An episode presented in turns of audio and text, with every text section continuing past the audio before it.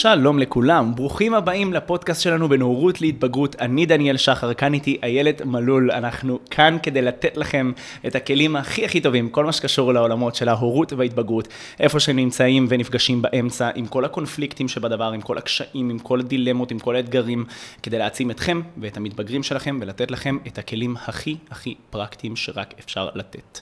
מה שלומך איילת האהובה? בסדר גמור, אני לא מבינה שזה כבר הפרק השלישי שאנחנו מקליטים, וחשוב לי שהמאזינים שלנו ידעו שיש בנו איזושהי זיקה, איזושהי הרגשת שליחות מאוד יוצאת דופן. אני יכולה להגיד עליך שאני רואה את זה מהצד, ועליי בוודאי, השליחות הזאת של להפיץ את הידע שלנו ואת הניסיון ובעיקר את הלב, כי אתה תכף תדבר באמת על השיטה שלך, שהיא באמת יוצאת מהלב. ואני חושבת שזה מה שבעצם גם חיבר בינינו, הרצון להעניק את הידע אחד לשני ולפרוץ אותו מעבר לקליניקות שאנחנו מטפלים. ואני מתרגשת לשמוע אותך ממש, אז יאללה, קדימה, תן לנו את זה. אני חקרתי את הגישה שלי בעצם דרך הרכיבה הטיפולית, ששם התחלתי. התחלתי בעצם כמדריך רכיבה טיפולית,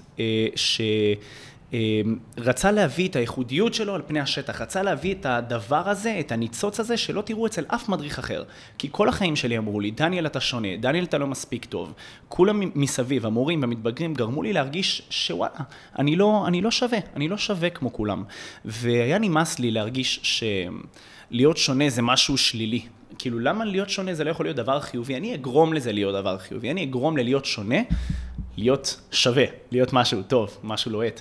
ואמרתי, איך אני חוקר ומביא את אני הייחודי שלי, את השוני שלי, הפעם בצורה טובה, בחיים הבוגרים שלי. ואז באמת התחלתי לחקור מה הופך אותי למדריך רכיבה מוצלח. סיפרתי לכם על זה בפרק הראשון, אז אני לא אלאה יותר מדי בפרטים, אבל אני כן אגיד שהיה לי חשוב ממש לתעד את השיחות עם המתבגרים, ולראות מה אני עושה נכון, מה אני לא עושה נכון, להסיק מסקנות.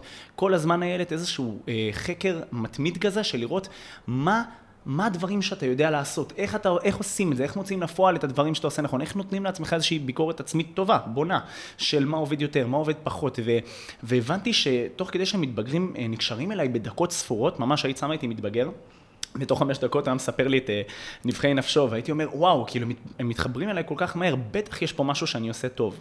בהתחלה חשבתי שזה תרגיל כזה או אחר שאני עושה, אבל לאט לאט התחלתי להבין, תוך שקליפות הבצל מתקלפות, איך שאני אוהב לומר, שיש כאן בבסיס משהו עמוק יותר, יש כאן יסודות, יש כאן איזושהי עבודה ממש מלב ולב, משהו שחודר אליהם, בדרך שאני מדבר, בצורה שאני יוזם איתם אתגרים, באופן שבו אני מנהל איתם ממש קשר בגובה העיניים. וממש התחלתי לחקור את הדבר הזה, וגיליתי שיש 5 יסודות שאני אספר לך ולכם היום עליהם, של גישת לב למען הצלחה שלי. גישת לב למען הצלחה היא בעצם גישת חונכות. כשסיימתי את הרכיבה הטיפולית והחלטתי שאני רוצה למצות את הפוטנציאל שלי בצורה הרבה יותר טובה, אז אמרתי לעצמי, אוקיי דניאל, אתה עכשיו צריך לחפש את הפלטפורמה שתאפשר לך לעשות את זה על הצד הטוב ביותר. וחיפשתי את מה שייתן לי את הדבר הזה, ייתן לי את הבמה הגדולה והנכונה והאיכותית ביותר לבטא את 5 יסודות שחקרתי וגיליתי בגישה שלי. וזה לא היה טיפול, זה גם לא היה קאוצ'ינג, זה היה משהו שנקרא חונכות. חונכות למעשה היא כמו ליווי, כמו אח גדול בעצם, שבעצם תואם לאיזשהו חניך שהוא צעיר ממנו, בדרך כלל בגיל וגם בניסיון החיים, ומעניק לו מיומנויות חיים שלוקות בחסר. מה שהיה חסר לי, זוכרת שדיברנו על זה שרובי הציל לי את החיים ונתן לי את מה שהיה חסר לי. אז אני היום בעצם נותן למתבגרים את המיומנויות הרגשיות, האישיות והחברתיות שחסרות להן. עכשיו איך אני עושה את הדבר הזה? הדבר הראשון בלהיות חונך זה להגיע ולעבוד מתוך האזור הנוח של המתבגר. זאת אומרת שהצעד הראשון שלי זה להגיע לבית של המתבגר, כדי שכל המגננות ירדו. כי כשאתה לוקח את המתבגר למקום שהוא זר ומנוכר לו, הרבה יותר קשה לו להיפתח, הרבה יותר קשה לו לפרוח. אתה יכול להכפיל את המהירות של האפקטיביות של העבודה שלך, כשאתה מגיע לתוך העולם שלו. מה זה העולם שלו? הבית שלו, ועוד יותר עמוק, חדר השינה שלו. כמתבגר, שם מתנהל כל העולם שלך. ששם בדיוק זה... אני חושבת על כל הטיפולים שהבני נוער, ובכלל אנחנו מבוגרים כשאנחנו הולכים לקליניקה, שמישהו כמו שאתה תכף תרחיב על העניין של מה ההבדל, שזה לא טיפול בעצם, ומה ההבדל בין טיפול בעצם לשיטה שלך. ואני חושבת על המתבגרים האלה שמגיעים נניח לא יודעת, לאיזשהו טיפול, לפסיכולוג או פסיכיאטר או כל טיפול רגשי, בעצם אנחנו מביאים את המתבגרים שלנו, את הילדים שלנו, לתוך קליניקה מסוימת, זה מין מעבדה שכזאת, ובעצם מה שאתה עושה, וזה בעצם הדרך השביל ללב שלהם, אפרופו לב, אתה אומר, לא, אני מגיע למקום שנוח לכם, לאזור הנוחות שלכם, ומתוך אזור הנוחות שלכם, אני אוציא אתכם מאזור הנוחות, אתה מגיע באמת למקום הזה, לריחות שמוכרים להם, לסביבה הפיזית שמוכרת להם. ואני חושבת ששם זה כבר 50% מתוך הדרך שלך להגיע אליהם. הם לא מרגישים שהם צריכים שם איזושהי מגננה. הם נמצאים באזור שלהם. הם כאילו, לא בכאילו, הם בעצם מערכים אותך. וזה אחד הדברים שבעיניי הם באמת מעוררי השראה, שאתה מגיע אליהם הביתה, לאזור הנוחות שלהם, ומשם אתה מתחיל לעבוד איתם. בדיוק. כי, תראי, אני אגיד לך משהו. אני חושב גם אצלי בסיפור החיים שלי, כשהיו לוקחים אותי בין פסיכולוגים לטפל בתורת שלי, את יודעת, דיברנו על זה גם בפרק הראשון, אבל סיפרתי, ואני אגיד את זה שוב למי שלא שמע את הפרק הראשון, הרגשתי שלהגיד לי, אני מבינה אותך הזה, זה טוב וזה נחמד ויפה, אבל איפה הפרקטיקה? אני עכשיו יוצא מהקליניקה החוצה. איך אני מיישם את זה, הלכה למעשה, בחיי היום-יום שלי? איך אני מעביר את הידע המדהים שצברתי ממך? איך אני מעביר אותו לכדי כלים מעשיים שאני יכול להשתמש בהם עכשיו בשטח? כשאני מגיע לבית של החניך, קוראים כמה דברים. האחד הוא, אני עובד איתו בתוך האזור הנוח שלו, בתוך החדר שלו. זאת אומרת שגם כל דבר שאני אגיד לו ואסביר לו, יקלט אצלו, יעשה אוטומטית טרנספורמציה במוח לשטח. כי אני כרגע מדבר איתך בחדר שלך, לא בקליניקה שלי, לא באיזה חור. אני כרגע מדבר איתך בחדר שלך, במקום שלך. וכל מה שאני אומר לו, כל הדברים שאני אומר לו, כל העצות והכלים שאני נותן לו, אוטומטית הוא ממיר אותם לדברים שקשורים למרחב האישי שלו, שבו אנחנו כרגע פיזית נמצאים, לחדר, לבית, לסביבה. בדיוק, אתה יכול באמת להשתמש במה שקיים שם, בין אם זה משחק גיימינג שנמצא שם. בדיוק. אני חושבת בכלל כמדריכת הורים, משפחה נמצאת שם, היא שומעת את זה, היא רואה את זה, אתה מעווה שם איזשהו מודלינג, ואני חושבת שביום מן הימים, כשהפודקאסט הזה בכלל יגיע לאיזשהו איש טיפול, בין אם זה מטפלת רגשית, או כל מטפלת פרפואית, פסיכיאטר או פסיכולוג, הם באמת נותנים את הקוגניציה בדבר הזה, וברגע שהם ידעו שיש את דניאל שחר, אז באמת הם יגידו, רגע, אז אנחנו מדברים את הקוגניציה, ויש פה מישהו שיוכל להפעיל את זה, מבחינה יישומית, שזה בעיניי כלי מדהים, זה איזושהי חבילה כל כך, כל כך חשובה, שחשוב להפיץ את זה, וזה נהדר לדעתי גם להשתמש דרך הפודקאסט להוציא את זה. לגמרי, כן, לתת לא רק את הידע, גם את הכלים וגם את ההבנה של מה זה שונה מטיפול, וממש עוד רגע נדבר על זה. כן. אבל את אמרת פה מילה יפה, ואני רוצה רגע להתעכב עליה, את אמרת את המילה להפעיל אותם. וזה בדיוק הקטע בחונכות, זאת אומרת, אני כל הזמן אומר שאני לא מדריך הורים איך לעבוד עם מתבגרים, או אני לא מדריך את המתבגרים איך להתייחס להורים. אני עוזר להורים, אני מסייע בעצם לתא המשפחתי, להפעיל ולתפעל את המתבגר. בעצם המילה להפעיל היא מילה מאוד to activate, to motivate, היא דבר מאוד מאוד פיזי, מאוד ממשי ומאוד גשמי שקורה בשטח, ועל זה קמה ונופלת החונכות, כי אני יכול לדבר איתו עד מחר, אני יכול לדבר איתו ולעשות איתו גם משהו שקשור לזה תוך כדי, ואז אני מפעיל אותו, וכשאני מפעיל אותו תוך כדי עשייה, לא נשכח שהם מתבגרים, כן?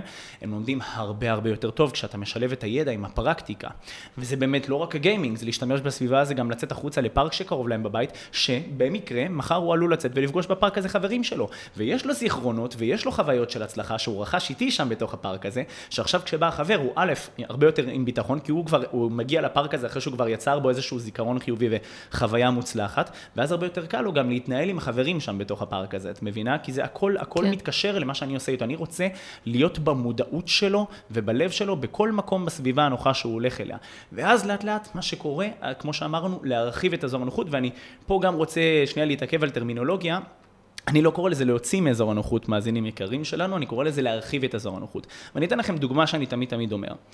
בואו נדמיין שאני מאוד מאוד מאוד מרגיש בנוח בצורה ריבוע. מה יקרה כשתיקחו אותי ותשימו אותי בצורה עיגול? בעצם אתם לקחתם את האזור הנוח שלי ושיניתם לי אותו לגמרי, ועכשיו אני לא יודע איך להתנהל שם מספיק טוב, אבל אם אני עובד בתוך ריבוע ואתם מרחיבים לי את גודלו של הריבוע, אני מסוגל לעשות יותר דברים במסגרתו. אז הרעיון הוא ליצור חוויה מוצלחת בחונכות, שאני יכול ללכת ולמתוח אותה לכדי תחומים נוספים. אני מכניס אני לא מוציא את הילד מהריבוע לעיגול, אני מכניס תחומים אחרים, אני לוקח מהעיגול תחומים וזורק אותם לתוך הריבוע. אני יוצר מסגרת חזקה שבה הילד מרגיש מוצלח וטוב ומסוגל, ושם אני מאתגר אותו בדברים שהוא חלש בהם. והרבה יותר קל לו לעבוד שם, כי הוא עובד בתוך המסגרת של הדברים שהוא חזק בהם. את מבינה, הרבה יותר קל לי להוציא ילד החוצה, לשם הדוגמה, כשאני אומר לו, הכנתי לנו תרגיל מגניב עם כדור וקונוסים שקשור למיינקראפט, מאשר להגיד לו, בוא ניצא החוצה בשביל לעשות סיבוב ולעשות ספורט. הילד לא אוהב ספורט, הוא אוהב מיינקראפט, הוא רוצה לשחק מיינקראפט, מה אתה מוציא אותי החוצה עכשיו? בדיוק. אבל אם אני מוציא אותך החוצה, כשהנושא שמתנוסס על הדבר הזה הוא מיינקראפט, אני לא מוציא אותך כדי לעשות הליכה, אני מוציא אותך כדי לדבר או לעשות דבר שקשור למיינקראפט. שיתוף הפעולה וכוח הרצון שלך היא הרבה יותר גדול, לבוא איתי ולעשות את זה. חד משמעית. אנחנו מכירים את זה אצלנו גם המבוגרים, ואני, ככה שאתה מדבר, אני חושבת על עוד נקודה, על זה שאתה מהווה מודלינג במקום הזה, שכנגד כל הסיכויים, כל מה שאתה עברת, הם רואים את זה אצלך, ואז הם אומרים, רגע, אם דניאל עשה את זה, למה שאני לא יכול לעשות את זה?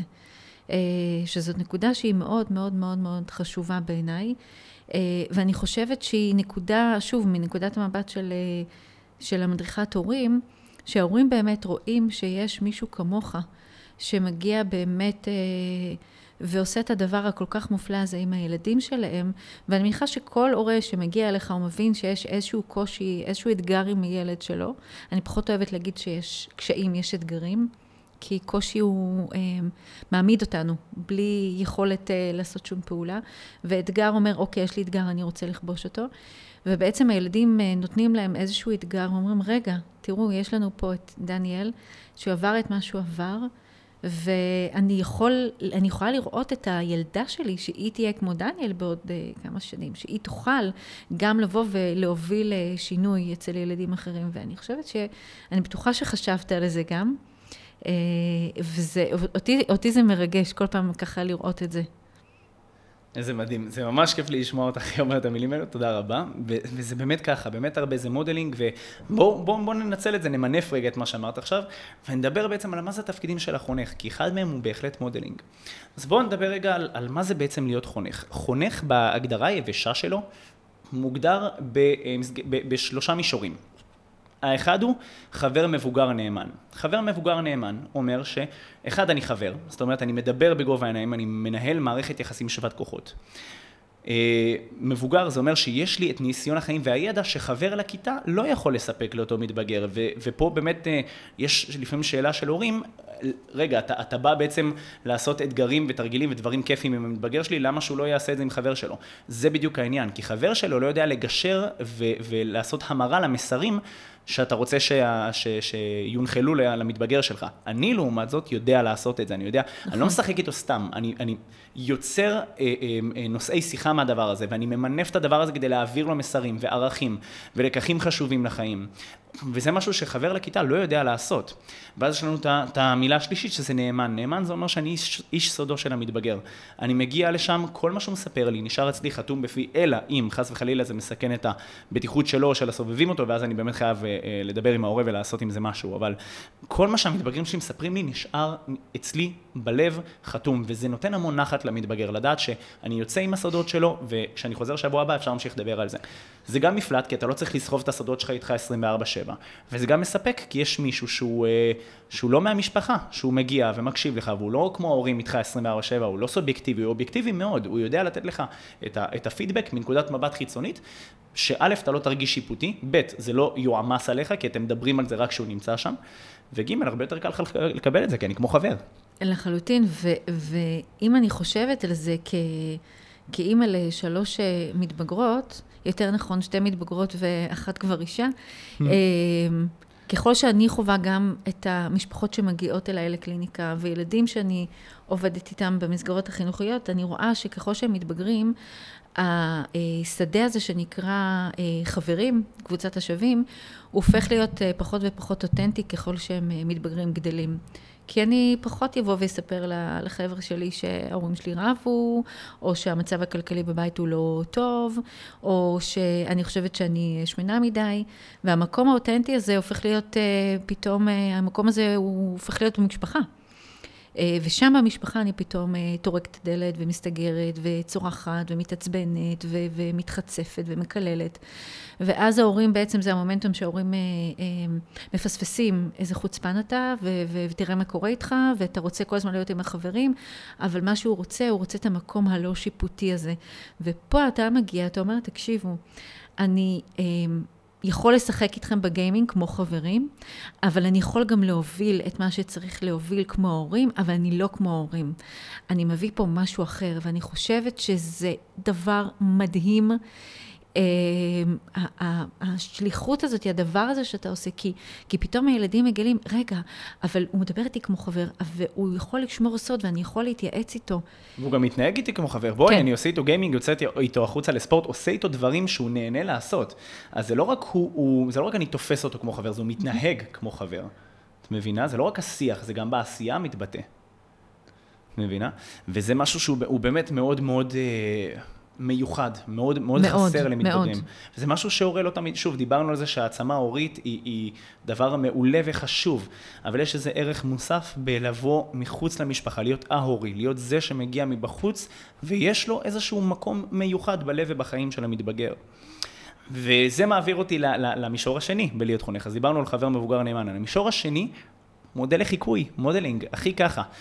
זה להיות הדמות הזאת שמדגימה לך התנהגויות חיוביות, מילים חיוביות, למרות שאני נותן למתבגרים באמת להתבטא, ואם הם מקללים לידי וזה, אז אני נותן להם לפרוק, אני פשוט אומר להם, כי שים לב שאתה לא מדבר ככה ליד המורים שלך, כי אני זה דבר אחד, אבל יכול להיות שאנשים אחרים יקבלו את זה אחת, וגם זה אגב, מינוף של מסרים, אני מאפשר לו מקום בטוח, אבל אני גם נותן לו איזשהו טיפ על הדרך שיכול לעזור לו עם הדבר הזה, עם הדיבור החופשי הזה, להבין איפה לעשות אותו ואיפה לא. אבל יש פה באמת, וזה בדיוק העניין של מודל לחיקוי, להיות מישהו שאני יודע שכשאני אגדל, אני רוצה להיות חכם, או מלא תובנות, או בן אדם טוב עם תכונות חיוביות, למשל סתם, דוגמה טובה למודל לחיקוי. אני ומתבגר הולכים איפשהו ברחבי העיר, ואנחנו רואים איזשהו חסר בית שנמצא שם ברחוב, ואני מוציא כסף ונותן לו. בלי להוציא מילה, מוציא כסף ונותן לו, לא בא ואומר אפילו למתבגר, ראית מה עשיתי, ראית? לא צריך להגביר במילים, ברגעים כאלה ההתנהגות אומרת הכל, וזה בדיוק העניין במודלינג, אני יודע שהוא מסתכל עליי, אני יודע שהעיניים שלו בוחנות אותי ובודקות אותי, ואני יודע שהוא מחפש לראות מה הדברים הטובים שאני עושה, מה הדברים הפחות טובים שאני עושה, והוא סופג את ההתנהגויות האלו, ובגלל שאני יודע שהוא סופג אותן, אני משתדל להבליט ולהדגיש את ההתנהגויות החיוביות שלי, כי גם לי יש נפילות, וגם כשיש לי, משתרבבת לי איזה מילה אחת שהיא לא הכי, כאילו, קיבלתי מכה, אני כזה, שיט, כאילו, סורי אחי, כאילו, כל טוב, כזה. אז באמת, להיות גם אנושי, חלק ממודלינג זה להיות אנושי, ולהבין שגם אם אתה לא עשית התנהגות שהיא עכשיו ההתנהגות שלה, שתהיה הגיבור של המתבגר שלך, אתה בא ומתנצל אם בטעות יצא לך מילה לא במקום, או אם אתה אותנטי. אתה אותנטי, בדיוק, והוא מעריך את זה, הוא יודע את זה, נכון. כי בוא, אם אני אציג לו איזשהו מצג שווא, שאני כולי רק התנהגויות יפות, וכולי רק ורוד וזה, הוא לא יקנה את זה. הם לא טיפשים, הם יודעים נכון. מתי מזייפים ומתי אותנטיים איתם. אני רוצה רגע לשאול שאלה. בטח. מהמקום באמת של ההורים, כי אתה אומר שהסביבה היא בסביבה המוכרת של, האותנטית של הילד, ולפעמים אתם עושים את זה מחוץ לחדר השינה, לפעמים שזה, אני מניחה שזה הרבה בחוץ, כי בני נוער באמת אוהבים את בחוץ.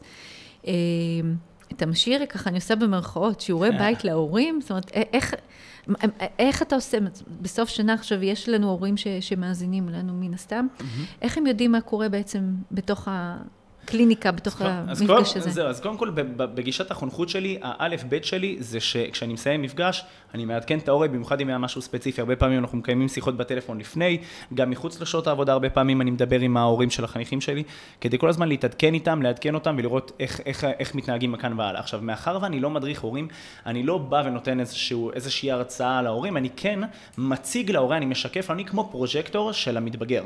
אני משקף להורה את איך המתבגר מרגיש, מה הוא אומר, למה אני חושב שהוא עושה את מה שהוא עושה. לא כי אני מנסה להדריך את ההורה, כי אני יודע איך המתבגר מרגיש, ואני מנסה להקרין את זה כלפי ההורה.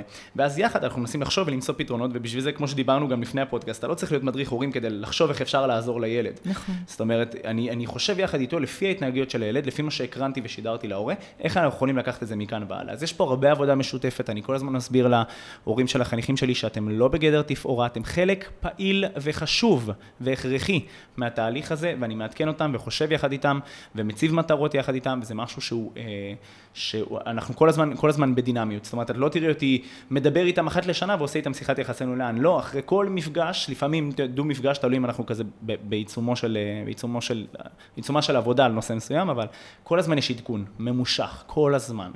במשך התהליך אנחנו מתעדכנים, מחליפים מילים, מחליפים עצות, מחליפים רעיונות ומתקדמים עם זה ככה, כי החונכות היא עובדת על גמישות. אני חייב להיות גמיש, כי אני לא יכול לבוא עם מטרה מסוימת, ככה ממש by the book, ואז המתבגר קם על רגל שמאל, והיה לו יום מגעיל בבית ספר, ואין לו כוח עכשיו לעבוד על מה שרצינו, הוא מתוסכל מדי, אין לו עצבים לזה, אין לו זמן לזה, אין לו כוח ואין לו כאב ראש לזה.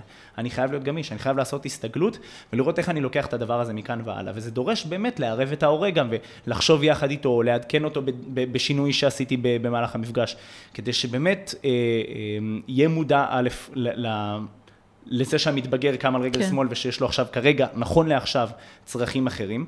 ודבר שני, שהוא מותקן גם במה שאני עושה עם המתבגר, ברמה המקצועית, לא רק ברמה האישית של לקחת חלק בחיים של המתבגר שלו. אתה ממש מהווה איזשהו חוט מקשר, דווקא בשלב הזה שהרבה פעמים הבני נוער הולכים לאיבוד בתוך הבית שלהם מול ההורים. לגמרי, כן. אפשר לגמרי לראות את זה ככה. אנחנו מדברים פה על דמות שהיא דמות בוגרת, היא איפשהו, היא אח גדול, היא איפשהו בין המתבגר עצמו לבין ההורים. זה איזושהי דמות שנכנסת והיא לא באה להחליף את ההורים, חשוב לי להגיד את בוודאי. זה.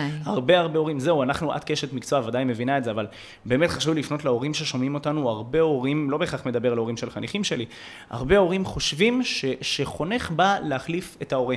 אתה תחנך לי את הילד, אתה תגיד לו מה לעשות, אתה תיתן לו התנהגויות, ואני יש ככה נח לי על זרי הדפן. לא.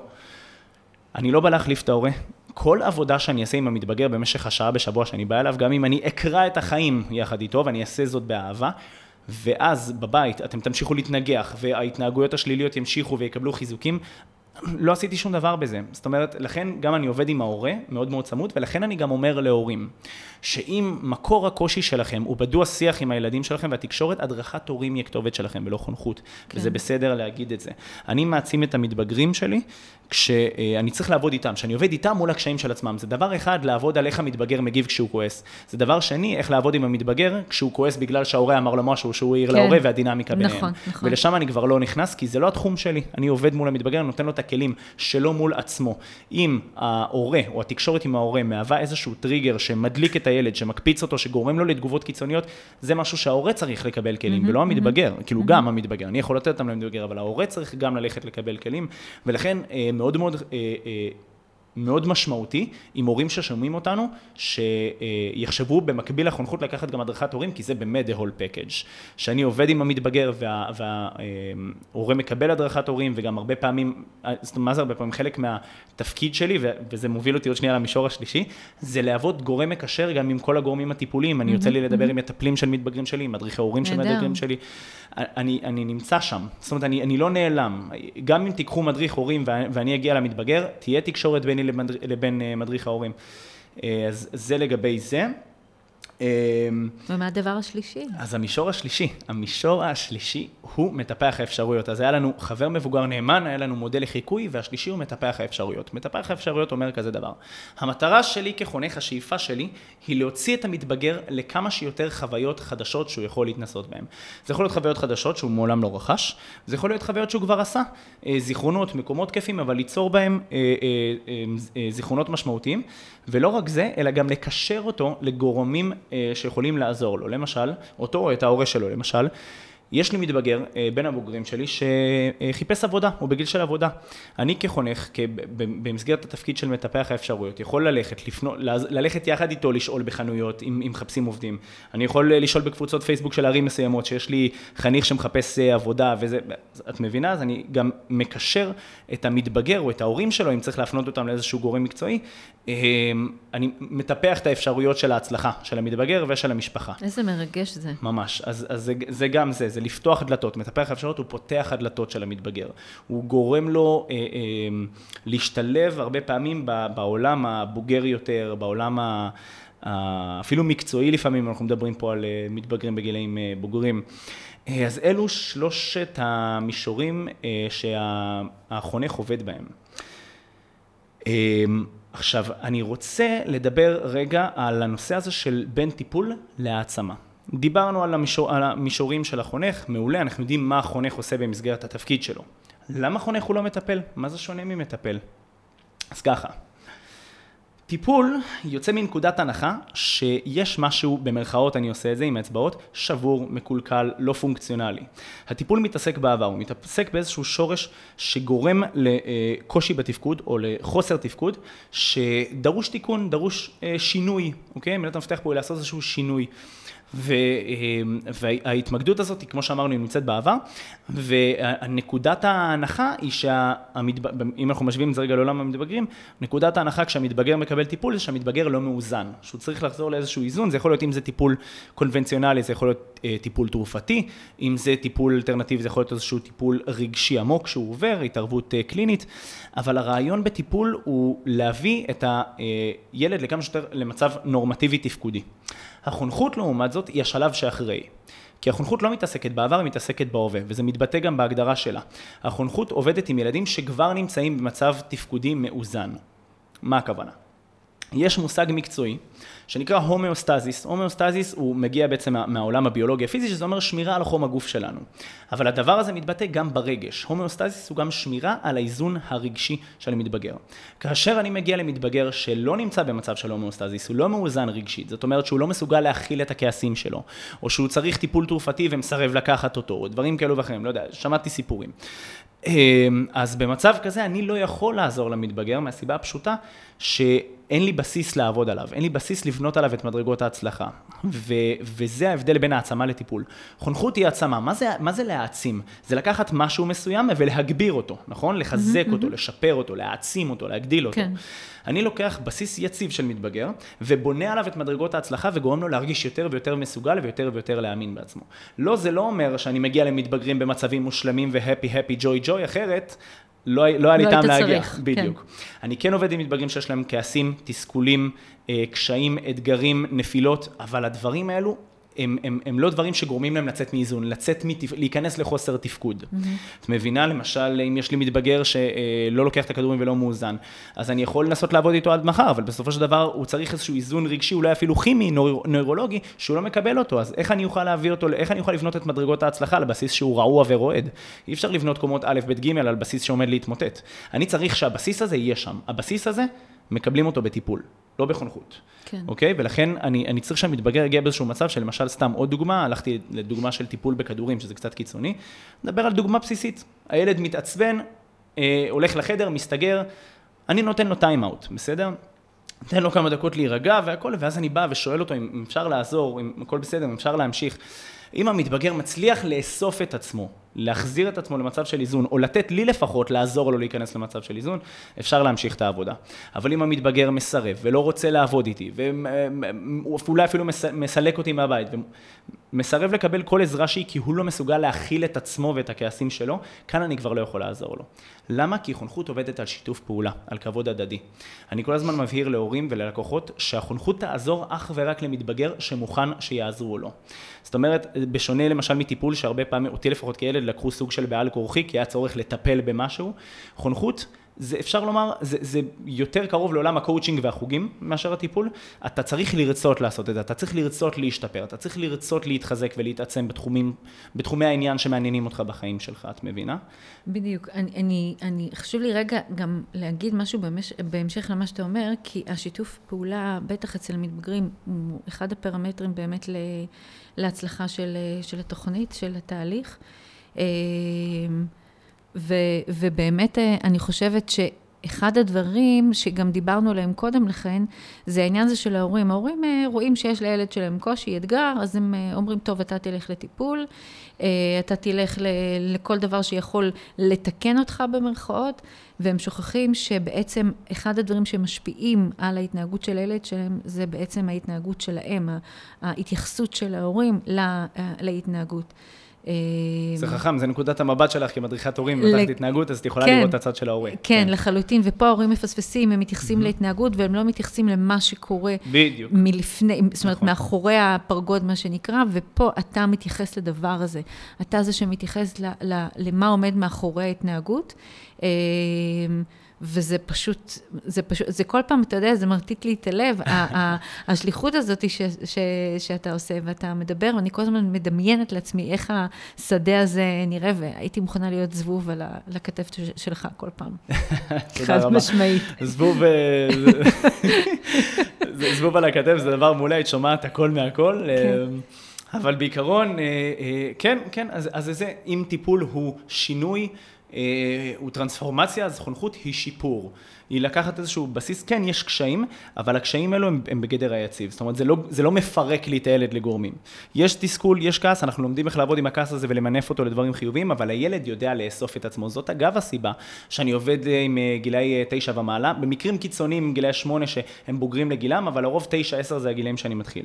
למה אני לא מתחיל עם גילאי 5-6-7? בגלל שאלו גילאים שעדיין קשה מאוד להכיל את עצמנו, להיות מודעים לרגשות שלנו. אני חייב שהמתבגר יהיה היום גיל ההתבגרות, אגב, מי שלא יודע, מתחיל בגיל 10 כבר, פעם הוא מתחיל ב-12-13, נמשך עד 18-19, היום הוא מתחיל בגיל 10, נמשך עד גיל 24, זה מטורף. וואו. ממש, כאילו, בגלל שהדור היום הוא מאוד אינטליגנט ומאוד מתפתח, המוח כל הזמן ממשיך להתפתח, גם הוא מתחיל להתפתח מוקדם יותר, והוא מסיים גם להתפתח מאוחר יותר. וזו הסיבה שאני מתחיל לעבוד עם מתבגרים בגילאים האלה, כי אני חייב איזושהי בשלות רגשית מסוימת, שתאפשר לי בעצם לעבוד עם הילד, וגם כשיש קשיים, להצליח להרים אותו ולבנות לו הצלחה, שלא יתפרק לי בידיים, כי זה לא המקום שלי, זה המקום של פסיכולוג, לצלול איתו רגע לעומק השורש, להעביר איזשהו תהליך של טרנספורמציה, בין אם זה באופן משלים או קונבנציונלי, אבל זה באמת ההבדל, והיה לי חשוב להבהיר אותו לכל ההורים ששומעים אותנו עכשיו, או מתעניינים בחונכות שלי, או לא בדיוק הבינו מה זה חונכות ואיך זה שונה מטיפול. עד היום, אגב, קוראים לי מטפל רגשי. לפעמים לקוחות שלי, ואני כאילו מנסה לעשות את החינוך שוק, באיזשהו שלב אתה כבר מתעייף מלהגיד את זה. אבל זה חלק מהעניין, כאילו... לא מכירים את זה, החונכות שלי זה משהו די פורץ דרך שאני עושה. זה לא משהו שיש לי תחרות. מה זה די? לדעתי אתה היחידי בארץ שעושה את זה. לפחות בגישה שלי כן. ראיתי פעם מישהו שעושה את זה לחבר'ה לפני צבא, ממש 17-18 כזה עושה להם איזושהי הכנה. ראיתי אחד שעושה איזשהו משהו שקשור למוזיקה, אבל אף אחד לא עושה את החונכות שלי שהיא תפורה לילד לפי תחומי העניין שלו. זה הגישה שפיתחתי בעצם. ואפרופו הגישה שפיתחתי, בא לך לדבר על היסודות. אני מחכה לזה כבר. מעולה, מעולה, מעולה. אז ככה. טוב, אז כשחקרתי את לב למען הצלחה, גיליתי שיש 5 יסודות עיקריים, שאני עובד איתם באופן פעיל בכל מפגש שלי עם מתבגר. עכשיו, מי שלא יודע איך הלוגו שלי נראה, זה לוגו כזה של לב שבתוכו יש ברק. הלב הזה, בעצם בכל אזור שלו, מחולקת אות אחרת. מתוך ה-15, כל אות מייצגת יסוד מסוים.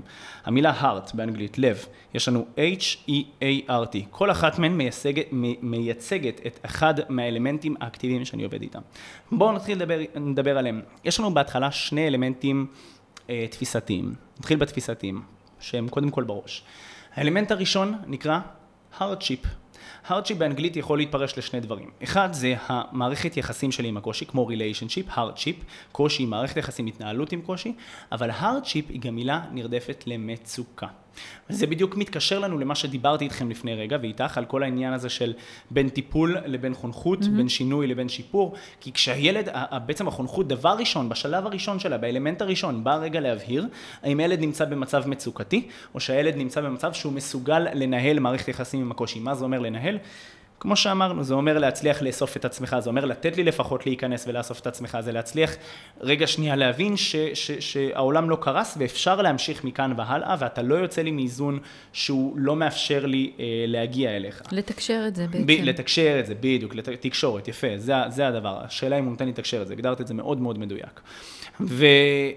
ולעומת זאת, אם הילד נמצא במצב שהוא כן מלא את מערכת היחסים שלו עם הקושי, אז למעשה אני כן יכול להגיע, יש בעצם מסוגלות, יש נכונות לעבוד, ואחת השאלות המרכזיות שאני שואל את חניכים שלי, האם אתה מוכן, האם אתה מרגיש שאתה מסוגל לעבוד על הדבר הזה, האם אתה מאמין שנצליח, אני רוצה שקודם כל בתפיסה שלו, במיינדסט שלו, היסוד הזה מאוד עובד על המיינדסט, האם אתה חושב ובטוח ומאמין ביכולת שלנו להתגבר על הקושי הזה, כי יהיו נפילות ואני אמיתי איתם, זה גם השלב שבו אני מביע המון אותנטיות. חשוב. כי יהיו נפילות ויהיו קשיים, אנחנו מדברים פה על קושי, על ניהול הקושי שלך. זה לא דבר שהולך להיות פשוט, יהיו לנו נפילות, יהיו לנו הצלחות, אבל אם אתה איתי בזה ביחד, אחי, אנחנו עושים את זה ביג טיים. וזה באמת העניין הזה של התפיסה של המסוגלות. אז ההרדשיפ מייצג לנו את המסוגלות של הילד להכיל את עצמו, את הקשיים של עצמו ואת הנכונות שלו לרצות לעבוד עליהם ולשפר אותם. האלמנט השני, יש לנו את ה-E, נכון? היה לנו H של הארט, יש לנו E, אפקט, השפעה. וההשפעה הזאת נוגעת בשתי נקודות חשובות. האחד זה, האם אתה מושפע מהקושי או האם אתה משפיע עליו. זאת אומרת, האם אתה יודע איזה דברים, למשל, סתם לשם דוגמה, איזה דברים אתה אוהב לעשות שיכולים לעזור לנו להתגבר על הקושי הזה. סתם לדוגמה, אם אתה אומר לי שאתה אוהב ספורט מעולה, אז אנחנו יכולים להשתמש בספורט בשביל זה. האם אתה משפיע על הקושי? האם אתה זה שלוקח את הליד ואת היוזמה ואת ההובלה ומשפיע על הקושי? הנקודה השנייה של האפקט זה האם אני מסוגל להשפיע עליך. זאת אומרת, כאן נכנס המודלינג שלי, המודל לחיקוי.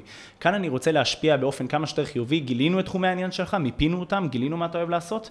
כאן זו היכולת שלי בעצם לבוא ולאתגר אותך בהם. ואתה תשתף איתי פעולה. האפקט מסמל לנו, אם ההרדשיפ מסמל לנו את המסוגלות והנכונות, האפקט מסמל לנו את כוח הרצון ואת שיתוף הפעולה. האם אתה זורם איתי? האם ברגע האמת, דיברנו על זה שנהיה מוכנים ונעשה ונצליח ונהיה מסוגלים להתמודד, האם ברגע האמת, כשעכשיו נתקלנו בקושי והוא צף, ואתה מרגיש חרה, אבל האם אנחנו עכשיו ביחד מצליחים לעשות את זה? האם אתה נותן לי למנף את זה מכאן והלאה? זאת אומרת, האם אתה שובר את הכלים ואומר, לא רוצה יותר להמשיך בפעילות, או שאתה נותן לי להגיד, סבבה, תן לי לשנות כיוון, אני חושב על משהו, ואנחנו מצליחים להתגבר על זה. אתה יודע, זה ישר מעלה בי ככה מחשבה על משפיע ומושפע. אנחנו יודעים שלבני נוער, בעצם לכולנו, יש לנו את היכולת להיות מושפעים מאיזשהו גורם שהוא חיצוני. יוצא לכם לטפל בעניין הזה, לחשוב עד כמה איך אני תופס את עצמי, האם אני יותר מושפעת ממישהו או ממשהו מבחוץ, או איך אני יכולה להשפיע על עצמי, לא להיות מושפע. בוודאי, זה כל הרעיון של האפקט, לגמרי, כמו שאמרתי, האם אתה מושפע, מה הקושי הוא משפיע עליו, הקושי שלך יכול לנבוע ממצבים מסוימים, מאנשים מסוימים שעושים לך איזשהו טריגר, אז השאלה היא באמת, האם אתה מוכן, האם אתה רוצה, זה כבר מעבר למוכן ומסוגל, עברנו את הארצ'יפ, זה האם אתה רוצה לעשות את מה שאפשר, את מה שצריך, על מנת שאתה תוכל להנהיג ולהשפיע, ולא להיות מושפע. אז האפקט עובד הרבה על שיתוף פעולה, על מנהיגות, על היכולת להמשיך קדימה גם כשזה קשה, ולא רק ולא ההכנה המנטלית המאתגרת שהייתה לנו בהרדשיפ. כן. אלה שני יסודות התפיסה, כי הם בעצם באים להגיד לנו, אוקיי, אז אני רואה שהמתבגר שלי הוא מסוגל להכיל את עצמו, נכון? הוא לא נכנס למצב של מצוקה. הוא מוכן ומראה את הרצון לעבוד איתי על הקשיים שלו, ויש לי גם את הנכונות לשתף פעולה, את הכבוד ההדדי, הוא נותן לי להשפיע עליו, הוא נותן לי להוות דמות חיובית עבורו, הוא מבין שאני לטובתו, הוא סומך עליי, כל הדברים האלה קשורים לאפקט, למודלינג, להשפעה שלי עליו. וכשיש לי את שני הדברים האלו, אני יודע שאפשר להתחיל לאתגר בשטח. ועכשיו כל החמישה יסודות שאני מספר לכם, הם פועמים כמו הלב שהם נמצאים בו, כן. הם פועמים במקביל. זה לא כרונולוגי, זה דברים שכל הזמן פועמים במקביל, ובאמת יש שם איזושהי עבודה כל הזמן שהיא גם שכלית וגם פיזית, גם שכלית וגם פיזית. ועכשיו אנחנו עוברים, דיברנו על שני יסודות התפיסתיים, עכשיו אנחנו מדברים על שני היסודות הפרקטיים, זאת אומרת הפעולתיים, כן. נקרא לזה. אז יש לנו היה לנו את ה-H, היה לנו את ה-E, עכשיו יש לנו את ה-A. absence, היעדרות. ההיעדרות בעצם אומרת, עכשיו אנחנו נקלענו לאיזושהי סיטואציה. עכשיו בשטח אנחנו כאן נקלענו לסיטואציה. אתה הראת לי נכונות, אתה יודע כבר שאתה רוצה להתגבר על זה, מה אתה מוכן לעשות ולהקריב עכשיו הלכה למעשה. אתן לך דוגמה. הייתי עם אחד החניכים שלי בסקייט פארק, והוא היה בדילמה, הוא לקח את הסקייטבורד שלו רצה לעשות איזושהי ירידה גבוהה. ואז הוא היה בדילמה, כי הוא אמר, מצד אחד הוא לא היה נעים לו שיש המון אנשים, כי אם הוא יקשה לראו את זה, נכון? אבל מצד שני, הוא ממש רצה לעשות ולהראות שהוא מצליח, וכבר התחלנו להתקרב לסיום המפגש. והייתה בפניו עכשיו סיטואציה שהיה צריך להחליט מה לעשות. אמרתי לו, אחי, אתה צריך לבחור, ושני הדברים שתבחר, כל אחד מהם הוא בסדר, אבל אתה צריך לבחור, כי עכשיו משהו צריך להיות מוקרב בשביל להרוויח משהו אחר. בזה אני מאמין בגישה שלי. אתה לא יכול לאכול את ההוגה ולהשאיר אותה שלמה. והאבסנס בא להגיד, אנחנו נצטרך תמיד להקריב משהו כדי להרוויח משהו אחר. אנחנו נצטרך לתעדף תמיד איזשהו ערך, או רצון, או צורך. אז אמרתי לו, אתה יכול או שנמשיך לעבוד על זה בשיעור הבא, ואז נעשה את זה פשוט במקום שיש בו פחות אנשים, או שאתה מצליח איכשהו לנשום עמוק, להגיד יאללה אני עושה את זה, כי בסופו של דבר צריך להיות אכפת לך רק ממה שאני חושב, אני פה איתך, צריך להיות לך אכפת ממה שאני חושב, ובואו נלך על זה. והוא עשה את הבחירה שלו, והוא היה מבסוט עליה בסוף. אז זה בדיוק העניין של מה אתה מוכן להקריב כדי להרוויח את הצורך או הרצון שחסרים לך. עכשיו, אלמנט נוסף שחשוב בתוך היסוד הזה של ההיעדרות, זה לגיטימציה לקושי. פה באמת אנחנו מתחילים לראות את התסכולים, בגלל שזה יסוד מאוד פעולתי, מאוד בשטח, מאוד פרקטי. פה זה השלב שמתחילים לעלות את התסכולים, הבכי, הכעסים, ההסתגרויות, כל הדברים האלו שבאמת מביאים אותו למצב של דאון כזה, שמשם אני צריך להרים אותו. כן. ושם יש מקום של לגיטימציה לקושי. הקושי שלך הוא בסדר, זה בסדר מה שאתה מרגיש, אתה יכול לקחת לך זמן להירגע, אפשר גם לשנות ולעשות פעילות אחרת, לעשות איזה אתגר אחר, אם אתה לא אוהב משהו, לא צריך בכוח, אז יש פה באמת גם זה עניין של היעדרות, אני מוכן לוותר על משהו, להקריב משהו שאני רציתי לעשות, כדי שאתה תצליח ליצור חוויית הצלחה. ואני בעצם עושה את ההקרבה הזאת למענך, כי אתה חשוב לי. וזה קורה הרבה פעמים בשטח, עם כל הכעסים והתסכולים שמגיעים. שזאת נקודה מאוד מאוד מאוד מאוד חשובה, והיא מעלה את שוב, את המקום הזה של ההורים, שבדרך כלל שילד שלנו נתקל באיזשהו קושי, משהו שהוא לא מצליח, כמו שאמרת, כן, אם אני אקשל או לא אקשל, ואני מוצאת הרבה פעמים שההורים אומרים לילד, טוב, בסדר, אז אל תעשה, בוא ניתן לך במקום זה משהו אחר, או טוב, אז אל תפקה, טוב, אז אני אתן לך, אנחנו ניסע ונקנה את זה, והרבה פעמים מה שקורה שבעצם הלב של האתגר הזה, של הקושי הזה, הוא שההורים לא באמת מאפשרים לילדים שלהם להתמודד עם היכולת הזאת בלשאת תסכול. בדיוק. אנחנו כל הזמן נותנים להם איזשהו מענה, שהם לא יפקו חלילה. אתה לא מלמד אותם שצריך לתעדף משהו על משהו, ולבחור, ולקבל החלטה. בדיוק, ואז כשאנחנו נכנסים, אפשר לראות את זה. לא מזמן הייתי בחנות של טויזרס, ונכנסתי והסתכלתי באמת על, כחוקרת, אתה יודע, את ההתנהגות, ואני מסתכלת, ורוב הילדים שם, אשכרה, בחו, צרחו, זרקו דברים, וההורים מתוסכלים, בגלל שילדים לא יודעים לבחור, הם לא יודעים לבוא ולהתמודד עם התסכול הזה. אתה עושה את זה מדהים בשלב הזה בדיוק. לגמרי, זה השלב, וכמו שאמרתי, התמודדות והתמודדות היא דבר שקורה אך ורק בשטח.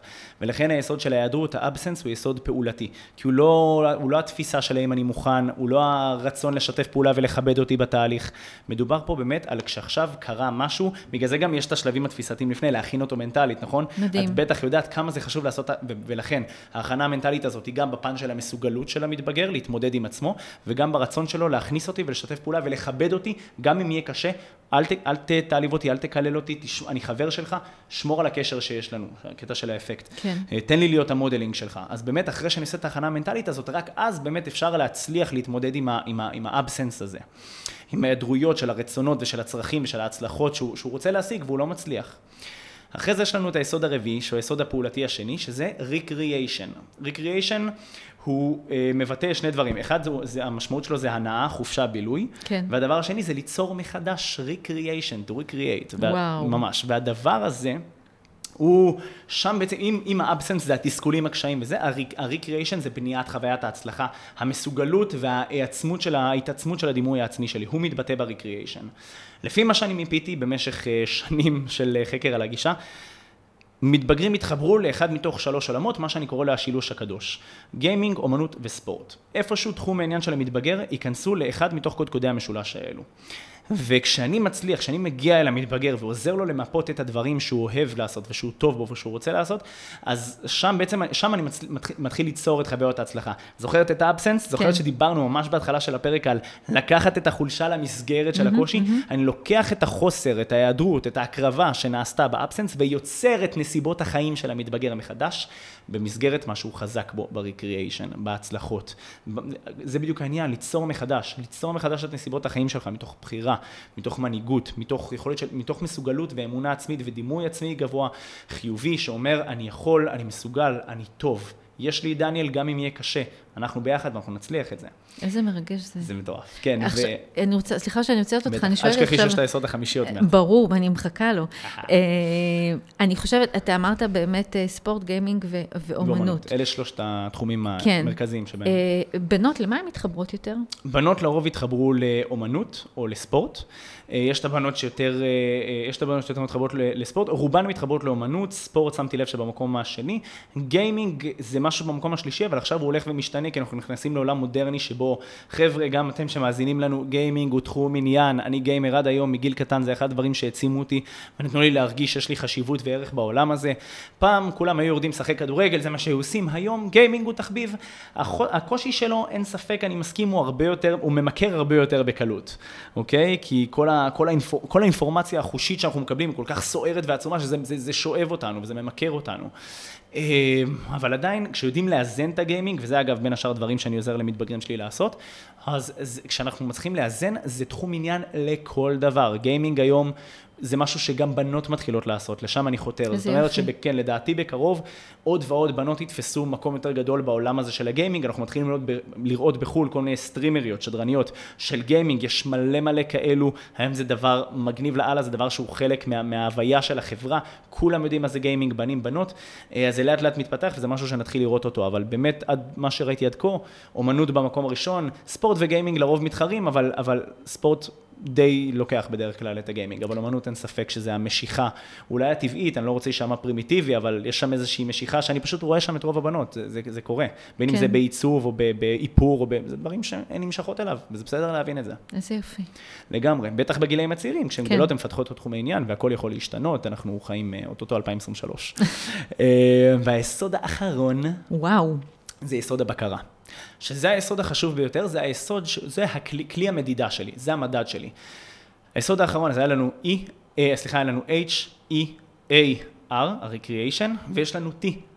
בסך הכל זה נותן לנו heart, אז ה-T זה truth, אמת. שאני יוצא מתוך נקודת הנחה שכל מתבגר שלו את האמת הייחודית שלו, את השוני שלו, התחלנו את הפרק עם זה, איך התחלנו אותו? שתמיד השוני שלי היה דבר שלילי, ואני החלטתי שאני לא רוצה שאף מתבגר או מתבגרת ירגישו שהשוני שלהם אומר בהכרח שהם פחות טובים ממישהו אחר.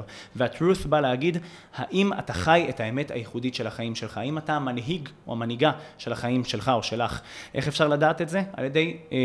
יש לי מין טבלה של זה, אני לא ניכנס לזה עכשיו, אבל אני כן אציג לכם שמבחינתי המדד שלי למתבגר או מתבגרת שמנהלים ומנהיגים את החיים שלהם, צריכים לענות על 3 קריטריונים. יש 3 עמודי תווך, האחד זה עמוד התווך של החוכמה, שהוא מדבר על המיומנויות האישיות שלי, הקוגניטיביות שלי מול עצמי. יש את עמוד התווך של הזרימה, היכולות הבין אישיות החברתיות שלי, ועמוד התווך של העוצמה. היסוד הרגשי שעוטף את הכל ביחד ונותן לי את הסיפוק מחיי היומיום שלי. אז מתבגר או מתבגרת שמנהיגים את החיים שלהם יענו על 3 מאפיינים חשובים. האחד, בעמוד התווך של החוכמה, זה יהיה היוזם או היוזמת. האם אתם לוקחים החלטות, עושים בחירות, לוקחים את האחריות על ההחלטות והבחירות שעשיתם? האם אתם פועלים לא מתוך בריחה, אלא מתוך רצון להתמודד ולפתור סיטואציות? האם יש בכם את מה שדרוש כדי גם לעשות את ההקרבה הזאת, לבחור, לתעדף ולדעת לנהל את החיים, את הזמן, את המרחב, את מי שאתם, לנהל את עצמכם, לקחת את המושכות של החיים שלכם בידיים שלכם. זה העניין הזה, וזה כולל בין השאר עניינים של ניהול זמן, קבלת החלטות, כל הדברים האלו שהם מאוד קוגניטיביים, שהם מאוד פונקציונליים והתנהלותיים בחיי היום-יום שלנו. למשל, יש לי מתבגר שכל היום החדר שלו מבולגן, וזה מחרפן את ההורים שלו, או כי הוא מאבד כל הזמן דברים או משהו, וזה משהו שמפריע גם לו, אז אני יודע שאני צריך לעבוד איתו בעצם על עמוד התווך של החוכמה, ואני צריך להביא אותו למצב של יוזם. יש 3 דרגות, אבל אני נותן לכם ישר את המצב המנהיגותי, שאני צריך להביא אותו למצב של יוזם, שהוא לוקח אחריות על החיים שלו, מסדר את המרחב והסדר שלו, כדי שיהיה טוב יותר לעצמו ולכולם. ואז יש לנו את עמוד התווך השני שאמרנו, של הזרימה, המיומנויות החברתיות, ושם אם אתה מנהיג, הקריטריון המאפיין שאתה תענה עליו, שאתה תהיה ההדדי. ההדדי זה אומר זה שאתה לא מרגיש המנוצל שכל הזמן מנצלים אותו, ואתה גם לא המתגמל, שנותן לאנשים לסוף גם כשאתה מקבל מהם זבל. ההדדי אומר, יש לי משפט שאני תמיד אומר, מקרב מעצימיו, מרחיק מחלישיו. מקרב מעצימיו, מרחיק מחלישיו, זה המוטו של ההדדי שאומר, שמור את האנשים שעושים לך טוב קרובים אליך, ואלה שלא, לא צריך נקמנות, לא צריך שנאה, אין בזה טעם, זה לא מוביל לשום מקום טוב. תרחיק אותם מהחיים שלך. תתרחק, תתנתק, תרחיב את מעגל החברים, תיתן לאנשים שאתה מקבל מהם חזרה. תקיף את עצמך בסביבה שהיא בונה, שהיא תומכת, ואנחנו שומעים הרבה קואוצ'רים גם מדברים על הדבר הזה, נכון? סביבה בונה, סביבה תומכת. תמונה מנצחת. תמונה מנצחת, אני הגדול, כל המושגים האלו של כל המנטורים הגדולים שיש לנו. ובאמת יש פה את האלמנט הזה של לבנות לך, את הסביב הזה מתחיל מהגיל הזה, ולכן זה חשוב, לכן שמתי את זה בעצם כמאפיין, כיסוד כל כך חשוב, כי ההדדיות היא מה שתקבע, האם כבן אדם בוגר אתה תדע להקיף את עצמך בסביבה שתעזור לך לצמוח, או תקיף את עצמך בסביבה שתוריד אותך ותגרום לך לקרוס. וכמה זה קשה בגיל הזה, תחשוב על זה, בדיוק. כמה הם מושפעים. בגלל קבוצת השווים, וכל הסערה של גיל ההתבגרות, חרמות, בריונות, כל מה שכל אחד מהם יכול לעבור. מדיה, כן. ממש, כאילו זה קורה כל כך כבר... זה מטורף, זה קורה בתדירות כל כך גבוהה, ובחדרי הוואטסאפ היום גם, אתה יודעת, פעם זה לא היה, כשאני הייתי כאילו נער, היו מפרקים אותי בבית ספר, אבל לפחות ידעתי שאחרי הבית ספר אף אחד לא שוחט אותי מאחורי הקלעים. נכון. היום זה פשוט יכול לקרות, וזה מפחיד. נכון, נכון. אז זה חשוב כפליים, להקיף את עצמך בחברה שבונה אותך, כי אז אתה יודע שאתה שומר על עצמך אופליין, זאת אומרת פיזית ואונליין, גם מרחוק ובוואטסאפ. ויש את האלמנט המאפיין האחרון שקובע אם אתה המנהיג של החיים שלך, שהוא נמצא בעמוד התווך הרגשי של העוצמה, שזה ההכרת תודה. האם בסופו של יום אני שלם עם מי שאני, אני אוהב את מי שאני, אני שלם עם ההחלטות שעשיתי, עם הדברים שקיבלתי, האם אני יודע שבסופו של יום אני אדם מאושר, טוב לי בחיים, או שאני בן אדם מדוכא ומרגיש שהכל לטוב, שהכל לרעתי ושהכל תמיד נהרס לי, ויש לי מתבגרים כאלו שהגיעו אליי על בסיס מאוד מאוד פסימי, שכל הזמן העולם לטובתי, העולם לרעתי, כלום לא יצליח לי, החיים חרא, ואז אתה מבין שאתה צריך לעבוד איתם באמת בעמוד התווך של העוצמה, כי אתה צריך לגרום למתבגר להרגיש הכרת תודה על הדברים שכן יש לך בחיים. ואני מלמד את המתבגרים שלי שכשאתה יודע להעריך את מה שיש לך, יבוא לך עוד ועוד, מה שאנחנו מכירים טוב כגישה אתה שפע. וואו. כשאתה תרגיש טוב כלפי עצמך ותיתן לעצמך טוב, רגשות טובות ותרגיש שלם עם היום יום שלך, תלך לישון עם חיוך ותקום בבוקר עם חיוך, בסופו של דבר אתה תראה שעוד ועוד דברים יגיעו לחיים שלך, אבל בשביל זה אתה חייב קודם כל להסתכל על מה כן טוב בך, בעצמך ובחיים שלך. זה נותן לנו את הצוהר באמת להעלות את הדבר הזה ברגע שהמתבגר והמתבגרת מרגישים מנהיגים של החיים שלהם או מנהיגות של החיים שלהם, והם ענו על ה-truth, על ההגדרה הזאת. אז אני יכול להגיד שבאמת הצלחתי להעלות את הדימוי העצמי, ולכן זה המדד. כשיש את שלושת המאפיינים האלו, אני יודע שהדימוי העצמי, זאת אומרת, הצורה שבה מתבגר רואה את עצמו, תופס את עצמו, ואיכשהו תופס את איך שאחרים רואים אותו, אני יודע שזה במגמת עלייה חיובית. כשלעומת זאת, כשהם לא עונים על המאפיינים האלה, אני יודע שהדימוי העצמי במגמה שלילית, וזה בעצם המדד שלי. אם אתם המאזינים או את שאלתם איך אתה מודד את ההתקדמות, את העשייה, את המתודה, את השיטה שלך, ככה, באמצעות הדבר הזה, אני מצליח למדוד את זה, וזה יוצר תהליכים מדהימים. המדד הזה זה פשוט מפה, לראות כמה המתבגר הוא המנהיג של החיים שלו, וזה עובד מדהים. תראה, זה מקסים מה שאתה אמרת. אני חושבת גם ככה, בעיני רוחי, אני מדמיינת את אותו מתבגר ככה, נמצא בסביבה של חברת השווים, ופתאום לראות חבר שלך שעובר כזה שינוי, וזה השינוי הזה כמובן שהוא עושה לו טוב, אז מן הסתם אני אגיד לעצמי, אני רוצה להיות כזה. אני רוצה להיות כזאת, מעניין מה הוא עושה.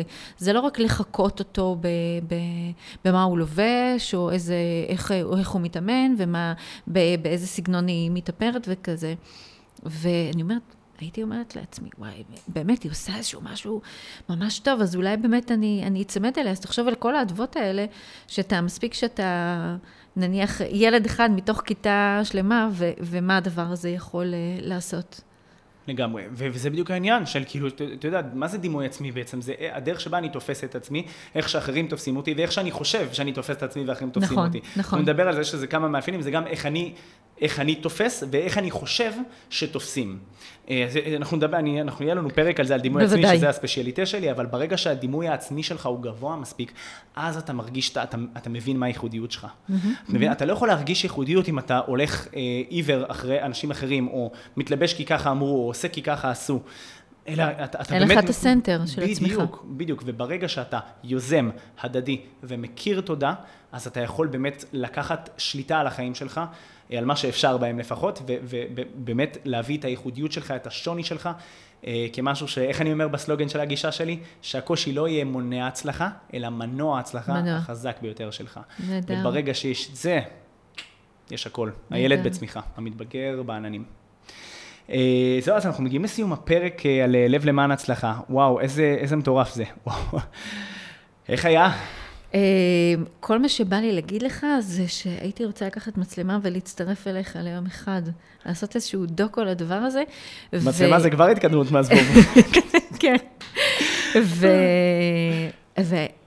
וכחוקרת, ואתה גם עצמך חוקרת שחקרת את השיטה הזו כל כך הרבה שנים, כחוקרת הייתי רוצה לבדוק את הילדים האלו, איפה הם נמצאים עוד שנה, עוד שנתיים, ומה קרה לסביבה שלהם בעקבות השינוי שלהם. לא רק הסביבה של החברים, אלא גם הסביבה של המשפחה מן הסתם. דניאל, אני כל כך נהניתי, אנחנו מדברים כל כך הרבה גם פה וגם מחוץ לפודקאסט, וכל פעם אני מגלה עוד משהו ועוד משהו ועוד משהו. אני אישית לוקחת אליי לבית שלי עם הילדות שלי ולתחום הזה של הדרכת הורים, ואני אוהבת, אני אוהבת לקרוא את מה שאתה כותב במדיה החברתית, ובכלל אני לגמרי שבויה של השיטה הזאת. מבטיח לך שהדדי, התוכן שלך מדהים לא פחות, ומחכה אותו פרק 4 עם הגישה שלך, הורות בין רצון להגשמה, אמא לב ואבא לב, זה יהיה מדהים. אז ככה לסיום אני רוצה להודות לך, אהובה נפלאה אחת, ואני רוצה להודות לכם, מאזינים ומאזינות יקרים שלנו, שהצטרפתם לקבל כלים. אני בטוח שהפרק הזה היה הרבה יותר פרקטי מהפרק הראשון של סיפור החיים, ואני מבטיח לכם שזה רק הולך ומשתפר. יש לנו עוד case studies, כל מיני מקרים אצלנו בעבודה שאנחנו נביא לכם, נדבר על מחקרים חדשים שיוצאים, מינוחים שונים כאלו ואחרים בעולמות החינוך, טיפול ואימון, ואנחנו נעלה פה על פני השטח את כל מה שצריך, על מנת שלכם ולמתבגרים שלכם יהיו החיים המוצלחים ביותר. אני רוצה בנקודה הזאת לומר, אם כבר דיברנו על החונכות שלי, מי מכם שמעוניין או מעוניינת לרשום את המתבגרים שלכם או המתבגרות שלכם לחונכות שלי, אני עובד מגילי 8-9 עד סוף גילי התבגרות. אתם מוזמנים למצוא אותי באינסטגרם, יש דניאל, _שחר, _הרט, אתם מוזמנים גם לעקוב אחרי איילת המדהימה שלנו, איילת מלול, ככה, פשוט כפשוטו כמשמעו. לגמרי. ותודה רבה לכם, אנחנו אוהבים אתכם המון, ואנחנו נתראה בפרקים הבאים, להתראות. ביי, להתראות.